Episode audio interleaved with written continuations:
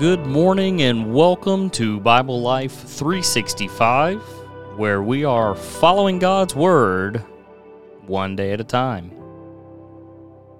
Happy Wednesday to you. The week after Holy Week. Hopefully, your soul is still filled with joy and you're wanting to go out and proclaim the, the Lord's name, word in the public square. Keep him as your hero. Today's message is why look for a superhero?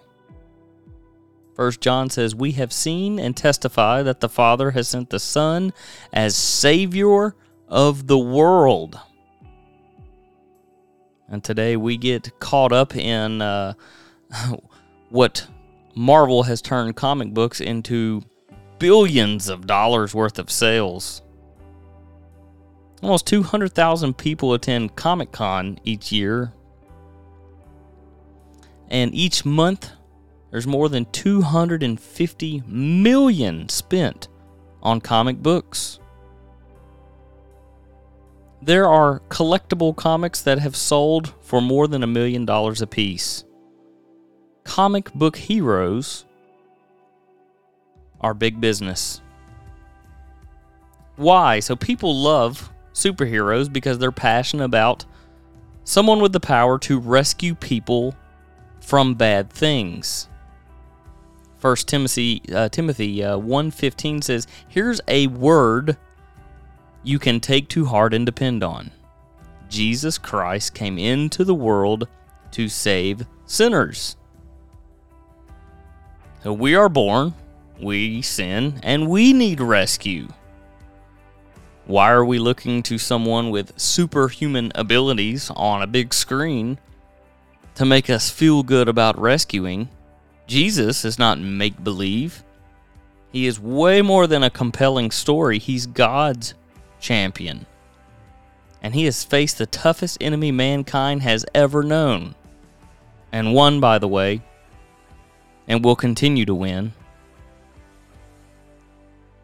We read comic books or watch comic based movies because we want a hero. We want to be rescued. We want everything to be good in the world. They are just a substitute. You could spend all the money you want on these movies, comic books, but it can never replace God's living rescue plan. We are in need of a hero, and God has given us one, and it doesn't cost us a dime other than what you should be putting in the plate every Sunday.